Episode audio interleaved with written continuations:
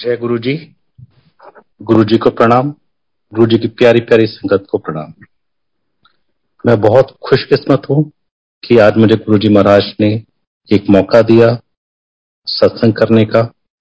अपनी मेरी जर्नी जो गुरु जी महाराज के साथ स्टार्ट हुई, उसको बताने के लिए। संगत जी, मैं पहले बताऊँगा कि मैं किस तरह का इंसान था मेरे क्या बिलीव थे? संगत जी, मैं बीच में इंटरप्ट कर रहा हूँ। मैं, मुझे माफ़ कीजिएगा अगर मैं बीच में इंग्लिश में बोलना शुरू कर दूँ। मैं कोशिश करूँगा कि मैं जितना ज़्यादा हिंदी में बोल सकूँ। तो संगत जी, जब मैं पहले था मतलब गुरु जी महाराज के के पास जाने से पहले, हमारे घर में पूजा भी नहीं होती थी। पिताजी सिख थे केशदारी सिख हैं। हमारे घर में ये कहा जाता था कि हाँ भगवान है, आप अच्छे कर्म करो, किसी का बुरा ना करो, और दैट्स इट और कोई रिचुअल कोई पूजा पाठ, जैसे लोगों के घरों में नित्य नियम होता है, घरों में मंदिर होते हैं, हमारे घर में इस तरह का नहीं था, और हमने इस तरह का सीखा नहीं बचपन से। इसी माइंडसेट में ज़िंदगी चली सारे टाइम अराउंड मेरे कलीग थे भाटिया अंकल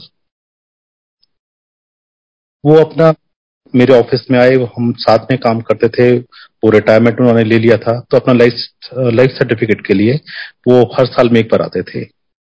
तो भाटिया अंकल आए हमारे पास में और उन्होंने बात हम बात, चाय शेयर किया। अंकल ने मतलब गुरुजी महाराज का सत्संग करना शुरू किया। मैंने पूरा सत्संग उनका सुना। उनका सत्संग भी मैं इसमें शेयर करूँगा उन्होंने मुझे क्या बताया। उन्होंने मुझे अपना सत्संग बताया कि रिटायरमेंट के बाद में उनको माउथ का कैंसर हुआ। गुरुजी महाराज की कृपा से माउथ का कैंसर सर्जरी हुई, उनका ठीक हुआ। पर सर्जरी के बाद में उनका जो माउथ था, वो लॉक हो गया और उनके नेक पे because of radiation and therapy उनके ब्लैक मार्क बहुत ज़्यादा आ गए थे। उनका मुँह खुलता नहीं था, वो पानी पीना भी उनके लिए बहुत मुश्किल था। तो गुरुजी महाराज ने एक दिन उनके ड्रीम में आकर के एक रॉड डाली उनके मुँह में और ज़ोर से घुमा दी। अंकल बहुत ज़ोर से चिल्ला के एकदम उठे और गुरुजी महाराज की महाराज की कृपा देखिए, उनका मुँह खुल गया उस दिन से और वो मतलब एक नॉर्मल तरीके से बात करना उन्होंने शुरू किया उसके बाद में। मंदिर जब वो पहुँचे तो बड़े खुश थे, गुरुजी महाराज का शुक्राना किया उन्होंने। तो लेकिन जो नेक के मार्क थे, उनके लिए गुरु जी महाराज से अरदास की। तो गुरुजी महाराज ने शायद उन्हें कोकोनट वाटर और पीला शर्ट पहनने के बोला एंड उसके बाद में वो मार्क्स भी चले गए। तो भाटिया अंकल ने ये अपना मुझे सत्संग बहुत डिटेल में सुनाया। हम कोई एक घंटा तक सत्संग कर रहे थे। तो मेरा माइंडसेट ऐसा कि हम पूजा पाठ ही नहीं करते थे तो गुरु को मानना मतलब मेरे लिए इम्पॉसिबल था उस समय पर। भाटिया अंकल के सारा मैंने सुनने के बाद में मेरे मुँह से क्या रिएक्शन निकला? मैं माफ़ी चाहता हूँ आज भी गुरु जी महाराज से, जो मैंने बोला। मेरे मुँह से निकला, भाटिया अंकल आप भी किन गुरुओं के चक्कर में पड़ गए? और ये नहीं जानता था कि उस सत्संग के बाद छह महीने बाद मैं भी गुरुजी महाराज के शरण में आ जाऊँगा। गुरुजी महाराज के, जैसे हमने सुना, जैसे संगत लोग कहते हैं कि गुरुजी महाराज को बुलाने का अपना एक तरीका है। वो अपने टाइम से बुलाते हैं और बार बार मैसेज भेज के आपको कंपेल करके बुलाते हैं। तो संगत जी मतलब ये भाटिया अंकल ने सत्संग किया, मैं इस बात को भूल गया। क्योंकि माइंड सेट तो था नहीं, मेरा रिलीजियस या स्पिरिचुअल कुछ भी तरीके से। उन दिनों मैं इंश्योरेंस कंपनी में काम कर रहा था पब्लिक सेक्टर में, और मुझे अपनी जॉब चेंज करने के लिए मैं बहुत मतलब बहुत था, चाह थी, इच्छा थी बहुत ज़्यादा। मैं चाहता था कि मेरा चेंज हो जाए, पैसे अच्छे मिल जाएँगे। फाइनेंशियली ठीक थे हम, मैं और मेरी वाइफ दोनों ही काम करते हैं। तो ऐसा कोई फाइनेंशियल क्रंच नहीं था, पर एक इच्छा थी कि अच्छा काम करें तो अच्छे पैसे मिलेंगे। पर उसके लिए मैंने प्राइवेट सेक्टर में काफ़ी, कभी यहाँ इंटरव्यू देना, कभी वहाँ इंटरव्यू देना, और हमेशा कभी ये हो कि आप भी आएगा, तब आएगा, पर आ नहीं रहा था। और ये चलते हुए संगत जी अराउंड शायद डेढ़ से दो साल निकल गया होगा। और उस पोजीशन में लाने के लिए भी कि गुरुजी महाराज ने जब मैं हाइंडसाइट में देखता हूँ कि मुझे क्यों लगा कि हाँ मैं प्राइवेट सेक्टर में जा सकता हूँ। गुरुजी महाराज ने ऐसी अपॉर्चुनिटी क्रिएट की इंडस्ट्री में काफ़ी नाम कराया और एक अंदर आत्मविश्वास दिया कि हाँ अगर आप मैं प्राइवेट सेक्टर में जाऊँगा तो मैं सक्सेसफुल हो जाऊँगा। तो संगत जी, नौकरी नहीं लग रही थी तो बहुत परेशान था। और जब आदमी परेशान होता है तो मतलब जैसा लोग कहते हैं कि वो भगवान की तरफ़ भागता है। मेरे को किसी ने बोला कि आप हनुमान मंदिर जाओ तो कभी कभी वहाँ भी जाना लगा। पर किसी ने बोला, शनि महाराज के तेल चढ़ाओ या वहाँ जाओ कभी कभी वो भी करता था। मतलब आदमी इतना डेस्परेट था मैं कि चेंज हो जाए, मुझे जो मैं चाहता हूँ मुझे मिल जाए। और पर वो हो नहीं रहा था। गुरुजी महाराज ने देखा कि ये इतना सोल भटक रही है और उन्होंने मेरे को आई एम थैंकफुल कि उन्होंने मुझे एंकर दिया, अपने पास बुलाया। एक दिन हम, यही शनि धाम जो रास्ते में पड़ता है गुरुजी महाराज के मंदिर के तो मेहरौली के आगे ही जाके तो वहाँ पर हम गए हुए थे, वो तेल वेल चढ़ाने जो रिचुअल करने होते हैं, मन नहीं लगता था लेकिन कभी भी। वहाँ पर हम गए तो वहाँ से करके जब हम निकल रहे थे तो मेरी आंटी ने एक मुझे उनके ऑफ़िस कलीग का एक सत्संग सुनाया। उन्होंने बताया कि उनके ऑफ़िस कलीग हैं, उनके हस्बैंड हैं। वो इस वाले शनिधाम से जो है मतलब छतरपुर में जो है, वहाँ पे बहुत कनेक्टेड हैं और वो दाती महाराज जो थे वहाँ पर, उनको भी काफ़ी अच्छे से जानते हैं। बात चल रही थी तो सडनली आंटी ने एक और बताया कि हाँ उनके जो हस्बैंड थे ना वो थोड़े से बड़े जिज्ञासु थोड़े खोजी किस्म के हैं। तो एक बार वो आ, कोई आ, उनको किसी ने बताया कि गुरुजी का कोई बताया तो वो वहाँ पे मतलब एक्सप्लोर करने चले गए गुरुजी महाराज के वहाँ पर। तो वो गए तो उन अंकल का थॉट बता रहा हूँ कि वो किस सोच से गए वहाँ पर। उन्हें पता लगा तो उन्होंने कहा चलो चल के देख के आते हैं। तो वो दो कलीग थे ऑफ़िस कलीग उस कूट पे गए। दिन का टाइम था तो उन्हें शायद आइडिया था कि शाम को मंदिर खुलता है। तो उन्होंने ये सोचा कि चलो हम जाके वहाँ जाके रिक्वेस्ट करेंगे नॉक करेंगे और रिक्वेस्ट करेंगे कि हम बड़ी दूर से आए हैं, इतनी गर्मी में आए हैं, अब हमको जाने दीजिए, देखने दीजिए प्लीज़ तो ये सोचते हुए, अपनी प्लानिंग करते हुए वो गुरु जी के आश्रम बड़े मंदिर पहुँच गए। उन्होंने अभी नॉक ही किया था कि दरवाज़ा खुलता है, अंदर से माली अंकल आते हैं। और उनको बोलते हैं कि आप पीएनबी से आए हैं। वो कहते हैं हाँ जी।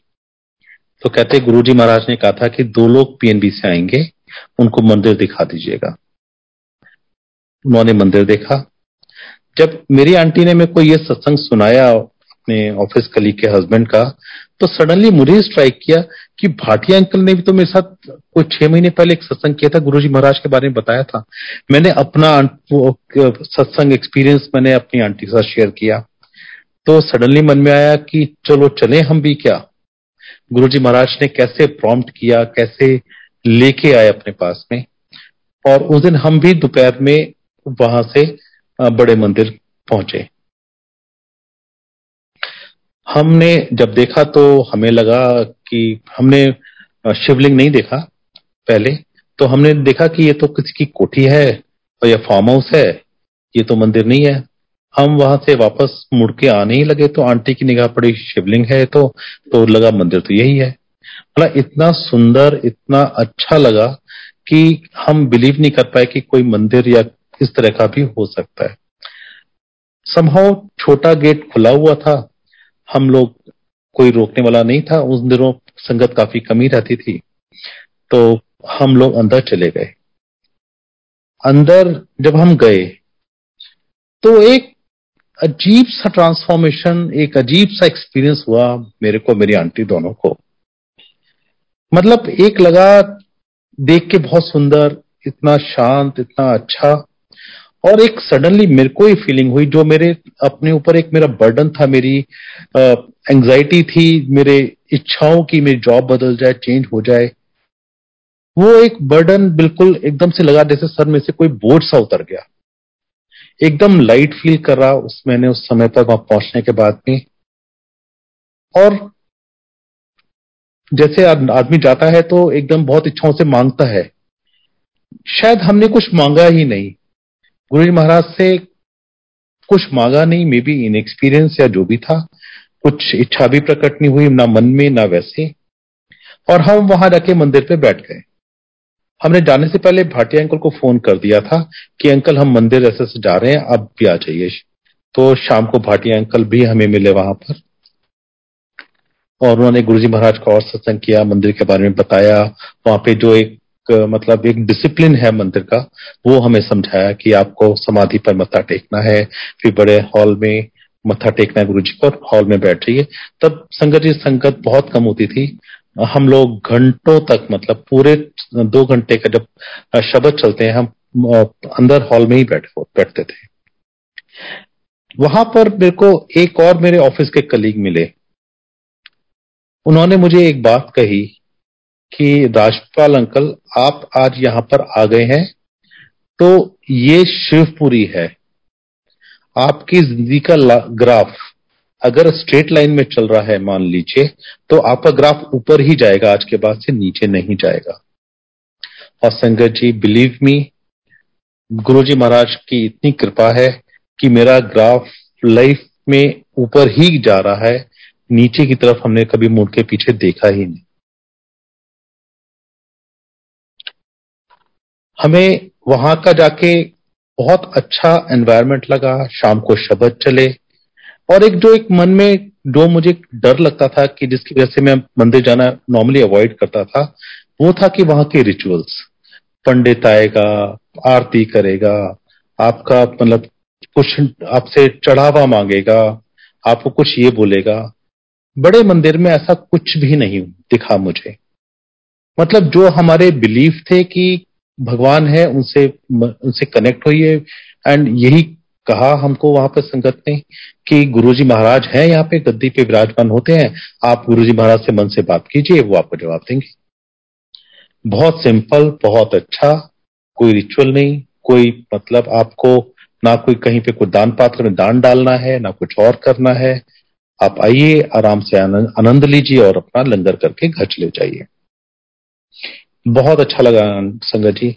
और इतना अच्छा लगा कि और एक ऐसा मैग्नेटिक पुल था गुरु जी महाराज का। मे बी मेरे कर्मा उतने खराब थे कि जो महाराज को ठीक करने के लिए उन्होंने मुझे मतलब हर रोज बुलाया। हम नेक्स्ट डे फिर नेक्स्ट डे और वहाँ से आने का मन ही नहीं करता था। रात को बारह, एक बजे जब संगत पूरा मंदिर बंद कर रहे होते थे, तब उस समय धक्का देके जब निकालते थे, तब निकल के आते थे।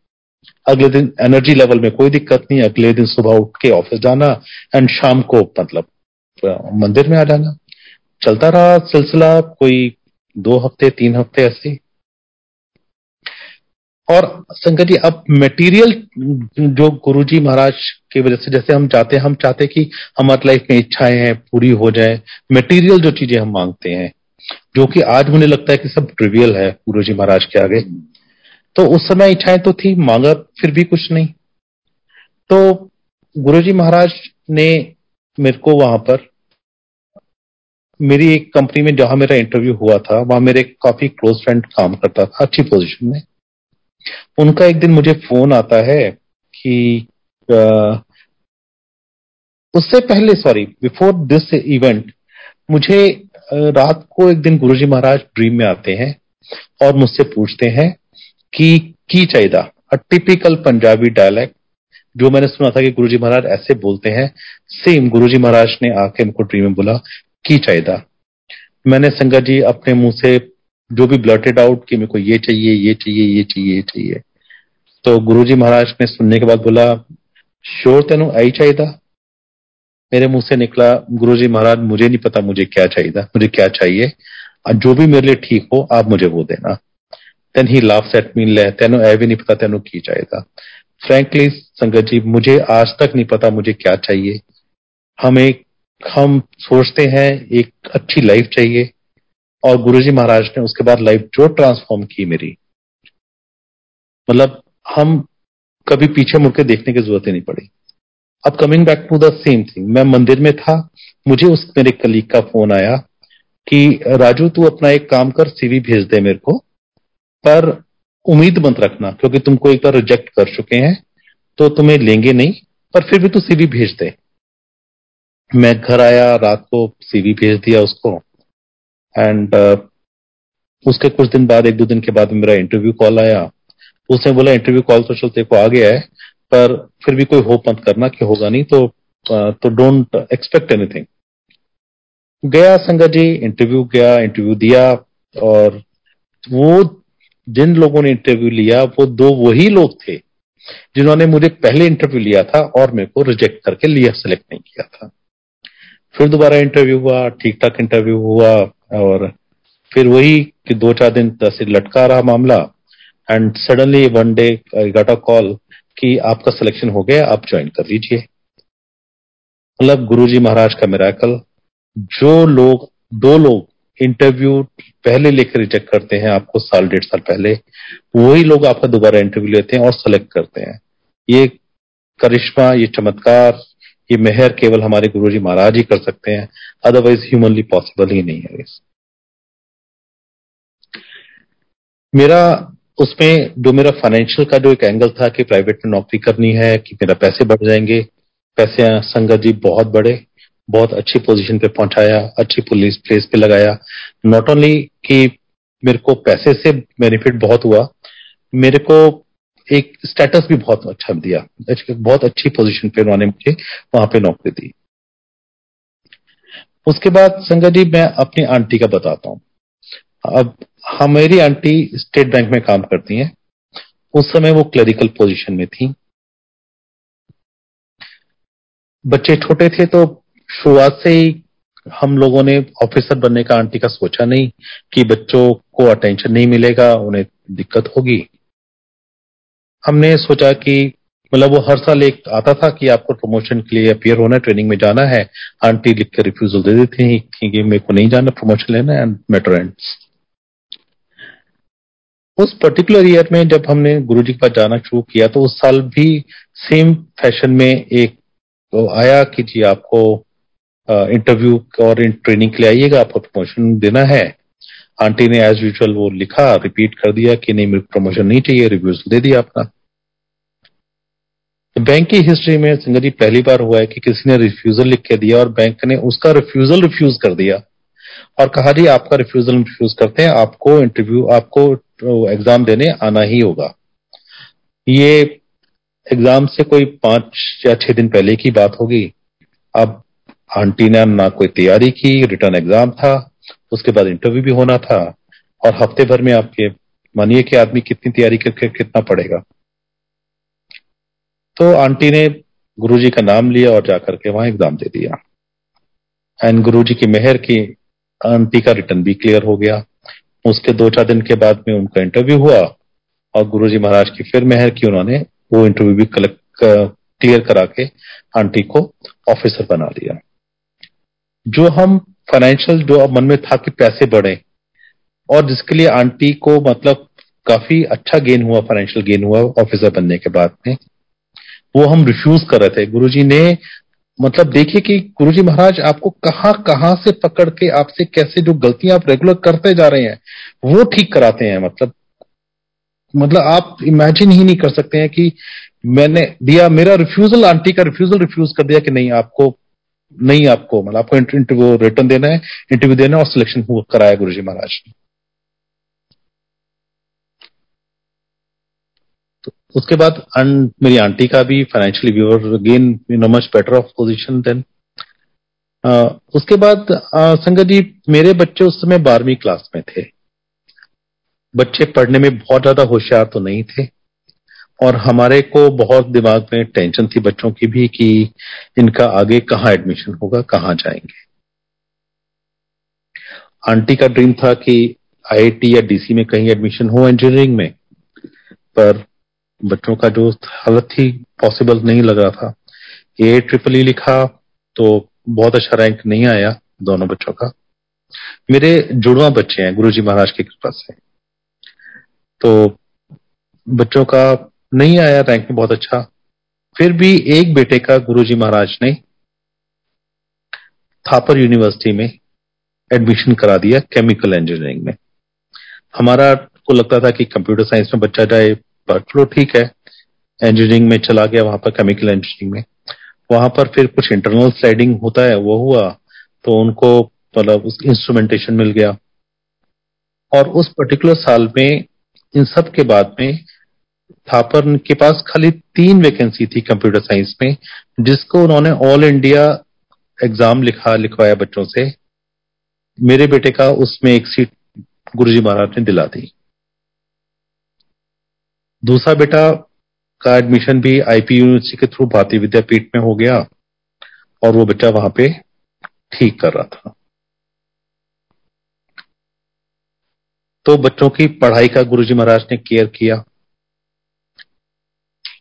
उसके बाद, लेकिन आंटी का जो एक ड्रीम था कि बेटा आईआईटी या डीसी अब गुरुजी महाराज आपकी सब इच्छाएँ पूरी करते हैं। तो बच्चों ने एक साल के बाद में या दो साल के बाद में नेक्स्ट ईयर भी एग्ज़ाम लिखाया ए ट्रिपल ई रैंक अच्छा नहीं आया तो जहाँ थे वही कंटिन्यू किया। उसके अगले साल भी आंटी के कहने पर कि नहीं, आप दे दो ट्राई कर लो। तो दोनों बच्चों ने फिर से ए ट्रिपल ई लिखा। और उस एग्ज़ाम से पहले मेरे बेटे को ड्रीम आया गुरुजी महाराज का। उसने देखा कि वो एक एग्जामिनेशन हॉल में बैठा है और एक तरफ़ गुरुजी महाराज बैठे हैं और एक तरफ़ उनकी आंटी बैठी है सामने। और गुरुजी महाराज उसको बहुत गुस्से में घूर रहे हैं।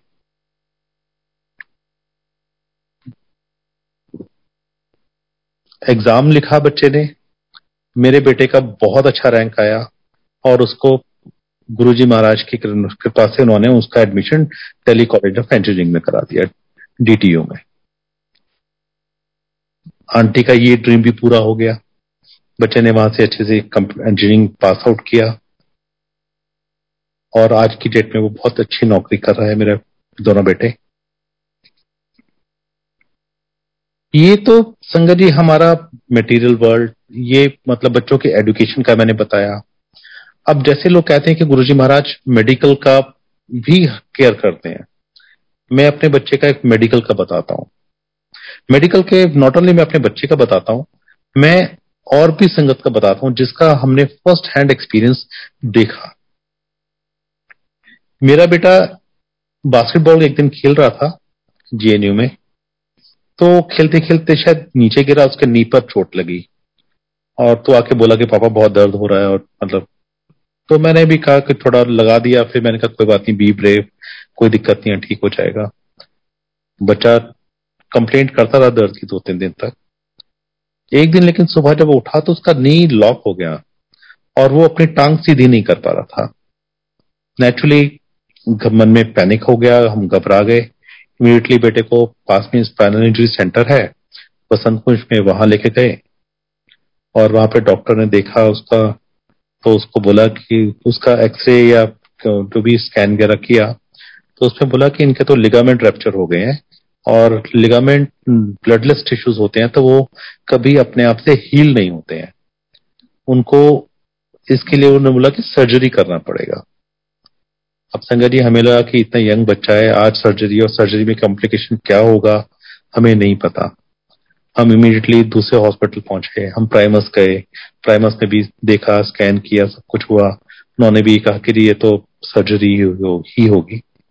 हम ऑर्थोनोवा गए, वहाँ पे भी सेम ओपिनियन की सर्जरी होगी। हमारी फैमिली में भी कोई सर्जन है, हमने उन्हें दिखाया। सबने ये कहा कि इनकी सर्जरी के बिना ये ठीक होगा नहीं। उसके बाद संजय जी, मेरा तो हमने डिसाइड किया कि ठीक है, जब कराना है तो स्पाइनल इंजरी बेस्ट प्लेस है, वहीं से जाके कराते हैं। तो हमने जिस डॉक्टर को देखा था, उसको बात किया। तो उसने कहा कि ठीक है, उसने डेट फिक्स कर दिया कि नेक्स्ट डे और बोला कि एक दिन शाम को आ जाओ या सुबह आ जाओ तो नेक्स्ट डे मैं सर्जरी कर दूँगा उसका। उस सर्जरी से पहले मेरे बेटे को एक दिन फीवर आता है तो हमने उसी डॉक्टर को बोला कि फीवर है हुआ बेटे को। तो उसने बोला कि कोई नहीं जब पैरासीटामोल दे दीजिए। तो हमने पैरासिटामोल दिया बच्चे का फीवर चला गया। हम उस डॉक्टर के पास में गए, उसने जो प्री इंस्पेक्शन कर था सर्जरी से पहले। उसने देखा, टांग थोड़ा फोर्स से खोला और बंद किया, एक दो बार देख के कहता कहता कि जी आप एक काम करो सर्जरी नहीं करते हैं इसकी, हम थोड़े दिन ऑब्ज़र्व करते हैं कि अगर ये ठीक है तो चलने देते हैं ऐसे एंड संगत जी मतलब आज की डेट में भी मेरे पास पाँच हॉस्पिटल की रिटर्न ओपिनियन है कि सर्जरी मस्ट है। उस केस से इम्पॉसिबल केस के अंदर गुरु जी महाराज के मेरे बेटे की सर्जरी खत्म नहीं होने दी। और आज तक मेरा बेटा उसी मतलब बिल्कुल ठीक है। वो बिल्कुल भागता है, दौड़ता है एक्सरसाइज करता है, सब कुछ करता है। उसका रूटीन लाइफ का बिल्कुल नॉर्मल है। ये है हमारे गुरु जी महाराज की आपके ऊपर। और संगत जी उस समय पर मैंने गुरु जी महाराज के दिमाग में भी नहीं आया कि मैं गुरु जी महाराज से प्रे करूँ कि महाराज मुझे ये दे दो, मेरे बेटे को ठीक कर दो। मेरे आया ही नहीं। नॉर्मल चोट लगी डॉक्टर के पास में गए। ये तो जब मेरेकल हुआ तब रिलाइज किया तो गुरु जी महाराज ने क्या कर दिया तुम्हारे साथ में? हम चाहते हैं सर्जरी ना हो तो नहीं हुई। नो प्रॉब्लम आप वैसे ठीक कर दिया। और संजय जी आप एक और बताता हूँ मेडिकल का। दो बड़े क्लोज इंस्टेंस हुए हमारे साथ में। मेरी आंटी के एक ऑफ़िस कलीग थी जिनके जब हम जाने लगे तो उन्होंने बात हुई ऑफ़िस में गुरुजी महाराज के बारे में तो उन्होंने गुरुजी महाराज को बताया। तो वो जाने लगे। उनकी एक भाभी थी जिनको थ्रोट पे कैंसर था। और वो लोग का काफ़ी बड़ा मेडिकल का ही काम है मतलब भगीरथ प्लेस में। और because of the scale they knew वो दुनिया के अच्छे अच्छे डॉक्टर्स को जानते हैं। तो उन्होंने यूके दिखा रखा था यूएसए दिखा रखा था जहाँ जहाँ पे उनको बेस्ट लगा कि मेडिकल दिखा सकते हैं। सबने कहा कि नहीं, ये थ्रोट कैंसर बहुत एडवांस स्टेज पर है, इसका कोई क्योर नहीं है। और उन आंटी को टाइम दे दे कि आपका मतलब दो चार छह महीने तक ही आप जी पाएँगे करके। आदमी जब इतना डेस्परेट होता है तो और जब कोई कोई भी रास्ता दिखता है तो उन्हें जब पता लगा गुरुजी महाराज के बारे में मेरी आंटी की कलीग के थ्रू तो वो लोग मंदिर आए और वो हमारे साथ ही आए करके, हम लोग ने देखा। और मैंने खुद देखा संगति कि उनके गले पे एक बहुत बड़ा लंप था, जिसको वो चुन्नी से कवर करके आई थी। आए, उन्होंने मत्था टेका और लंगर प्रसाद किया। लंगर प्रसाद मेडिसिन जो है गुरुजी महाराज की वो संगत से जो आंटी थे जिनको कैंसर था, वो संगत से लंगर खाया नहीं जाता था। और उनके जो लंप था उसमें से ऊजिंग होती थी। तो उन्हें चार की जब थाली में खाते थे तो उन्हें लगता था कि संगत खाएगी नहीं उनके साथ में। पर गुरु वो संगत ने उनको एनकरेज किया कि नहीं, आप ये आपके मेडिसिन है, आप इसको खाइएगा। एक बाइट खाती थी शुरू में, दो चार बाइट खाना शुरू हुआ। धीरे धीरे करके उनको over a period of one year उन्होंने पूरा लंगर खाना शुरू कर लिया। और संगत जी, हमारी आँखों के सामने का है, ये संगत सत्संग किसी और का है आंटी का, पर हमने अपने आँख के सामने देखा, उनका वो लंप जो इतना बड़ा दिखता था, वो एक साल के बाद में धीरे धीरे करके गायब हो गया। उनका कैंसर, थ्रोट कैंसर बिल्कुल खत्म हो गया ये मैंने खुद अपनी आँख से देखा है। और वो आंटी इतनी जब वो डॉक्टर के पास में गई तो डॉक्टर हैरान कि आपका हुआ कि आपने क्या किया, ये कैसे ठीक हो उन्हें भी नहीं पता। पर आंटी वो बहुत खुश हुई, बहुत खुश है। आज की डेट में भी वो जुड़े हुए हैं गुरु जी महाराज से। एक और एक्सपीरियंस बताता हूँ संगा जी। एक दिन हम गए बड़े मंदिर में तो नॉर्मली मैं थोड़ा तेज चलने की आदत रखता हूँ। तो मेरे आगे एक आंटी थी तो हम जैसे गणेश जी के वहाँ पे मत्था टेका और समाधि में जब एंटर कर रहे थे, वो आंटी मेरे आगे थी तो आंटी थोड़ा सा लिंप कर रही थी और थोड़ा स्लो स्लो चल रही थी। तो मैं उनके पीछे फॉलो कर रहा था, थोड़ा सा मुझे लगा भी इरिटेशन हुआ कि मैं क्रॉस करके निकलूं, पर जाते हुए पूरा पूरा उसके साथ पीछे पीछे चला। आंटी ने आगे कहीं और जब और जब मंदिर से आगे लेते वक्त भी समा वो आंटी मेरे आगे ही थी। वो तब भी लिम करके चल रही थी धीरे धीरे करके। मेरे मेरे पीछे मेरे आंटी, मेरे बच्चे थे और आंटी भी थे। मैंने उन आंटी को क्रॉस करके आगे निकल गया। तभी मैं थोड़ी देर बाद देखा कि जब मैं बाहर खड़ा था गणेश जी के पास में तो देखा कि एक थोड़ा सा एक झुंड सा बना हुआ है और एकदम से कुछ मतलब कमोशन सा हो रहा है वहाँ पर। तो मैं गया एकदम से देखा तो देखा कि वो आंटी जो मेरे आगे थी, वो मतलब सडनली वो रो रही थी एकदम से। तो लोगों ने पूछा क्या हुआ क्या हुआ करके? मैंने भी पूछा कि क्या हुआ आंटी? तो वो आंटी कहती कि मैं समाधि में मैं गिर गई। और गिर के जब वो उठ, उठाया लोगों ने वो उठी अपने आप को उठ के वो मतलब बाहर जब आई तो सडनली उन्होंने रियलाइज़ किया कि जो उनका लिम्प था वो लिम्प एकदम से खत्म हो गया। वो नॉर्मल वॉक कर रही थी और उसी खुशी में वो आंटी उस समय रो रही थी।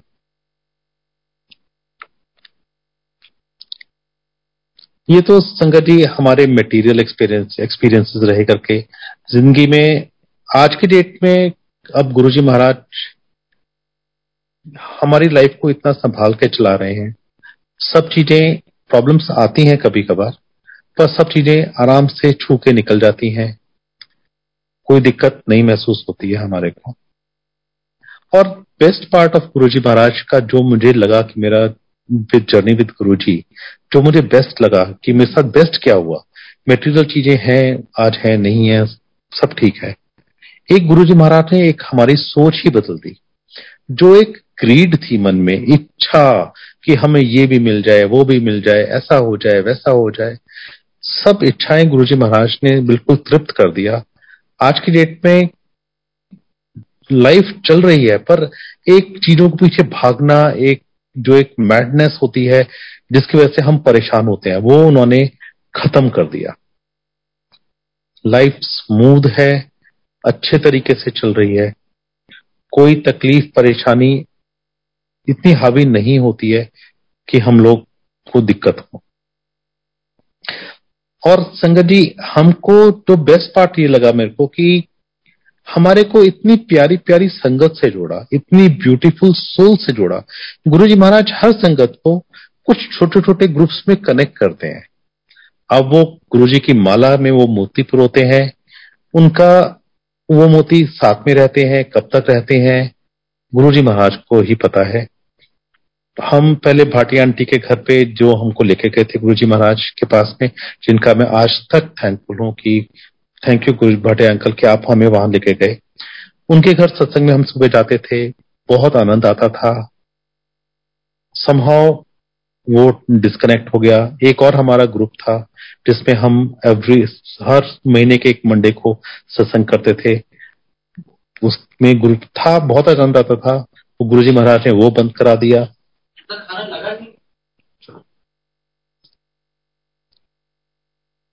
तो संगरी गुरु जी महाराज, कब किस सोल से आपको कब कनेक्ट करते हैं, क्यों कनेक्ट करते हैं, वो आदमी आपकी लाइफ में क्यों आता है, क्या पर्पस है, ये गुरु जी महाराज जानते हैं। लेकिन आप इतनी अच्छी सोच से मिलने के बाद में आपका एक इंटरनल ट्रांसफॉर्मेशन होता है। जो मुझे लगा कि हमारी लाइफ हमारे बच्चे सब चीज़ों के साथ में बहुत अच्छे तरीके से हो रहा है।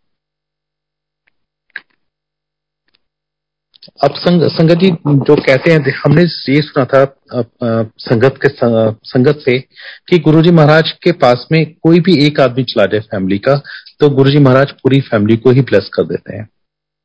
मैं अब आपको यही वाला एक्सपीरियंस अपना शेयर करता हूँ। मेरी सिस्टर की डॉटर छोटी डॉटर का समहाउ डाइवोर्स हो गया।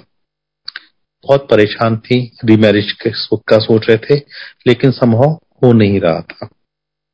मैंने दीदी को अपनी बोला कि, दीदी, चलो एक दिन मंदिर चलते हैं तो गुरु जी महाराज कृपा करेंगे। वो मेरे कहने पर बात मान के मेरी भांजी के साथ में हम बड़े मंदिर आए, हमने लंगर किया, बैठे आराम से। एंड मैंने वही जैसे मन में अरदास की कि गुरु जी महाराज कृपा करो बच्चे के ऊपर। एंड संगत यू वोंट बिलीव उस डॉटर का जिसका रिलेशन जिसके शादी के लिए वो पिछले डिवोर्स के छह मतलब आई थिंक साल, डेढ़ साल से वो मतलब स्ट्रगल कर रहे थे। उनका within a week they get a match and such a beautiful match कि, और वो बिटिया आज की डेट में बहुत खुश है। तो ये है गुरु जी महाराज की मेरे नॉट ओनली हमारा कल्याण किया, हमारे रिलेशंस में एक और बताता हूँ, संगत जी, आपको मैं। मेरे एक फैमिली में दमाद है, मेरी भांजी के ही मतलब हस्बैंड है। उनका साउथ अफ्रीका में कुछ काम है। तो वो एक दिन वो मतलब वहाँ पे जो जू होते हैं साउथ अफ्रीका में, वो बहुत ओपन काइंड होते हैं। तो ये लोग जू में गए वहाँ पर तो एक इनके साथ में लड़का था यंग यंग लड़के हैं सारे। तो थोड़ा वो पास में शेर के पास बैठ के सेल्फी लेने की कोशिश कर रहा था। तो उस शेर ने समहाव एक पंजा मारा और उस आदमी को उसने मतलब पकड़ लिया। तो ये लोग न घबरा गए एकदम से। अब शेर के से निकालना उस आदमी को इम्पॉसिबल जो भी कोशिश कर सकते थे, टॉर्च मार रहे हैं या हॉर्न मार रहे हैं, जैसे शेर हट जाए। शेर ने उसके ऊपर दांत भी कड़ा दिया था और पंजाबी उसने मतलब उसके बॉडी में घुसा दिया था। अब ये लोग मिलके खींचने की कोशिश की, पर वो नहीं खींच पा रहे शेर की पकड़ से कौन निकाल सकता है? संभव मेरे दामाद ने बताया कि मामा जी, मुझे ये लगा कि उस समय गुरुजी महाराज आए और उन्होंने मेरे साथ पकड़ के उसको ऐसा खींचा। कि शेर के नाखून टूट गया उसकी बॉडी के अंदर, उसका दांत टूट गया उसकी बॉडी के अंदर। वो लड़के को उन्होंने वहाँ से निकाला शेर के मुँह से और उसको साठ, सत्तर स्टिचेस लगे और वो लड़का सेफ़ एंड साउंड है। पर ये देखिए कि मतलब और उन उन दमाद के साथ में हमने कभी गुरुजी महाराज का ज़िक्र ही नहीं किया। कभी हमसे पहले कभी ज़िक्र ही नहीं हुआ था। बस पता था कि हाँ हमारे घर में गुरु जी महाराज के स्वरूप थे, वो आते थे, वो देखते थे। हमने कभी भी उनका सत्संग नहीं किया, कभी बताया नहीं गुरु जी महाराज के बारे में। तब भी देखिए गुरु जी महाराज की कृपा के उस एक्सट्रीम कहाँ तक कृपा करते हैं महाराज। बहुत अच्छा टाइम है गुरु जी महाराज के साथ आके। गुरु जी महाराज से बस हमारी यही प्रार्थना है कि महाराज अपनी चरण में ही रखना हमारे को। हमारे साथ पूरा टाइम हमको अपने चरण में रख के हमारे साथ रहना, हमारा अपना हाथ बनाए रखना, हमारी लाइफ ऐसे ही चलाए रखना। जय गुरु जी संगत। थैंक यू थैंक यू जय गुरु जी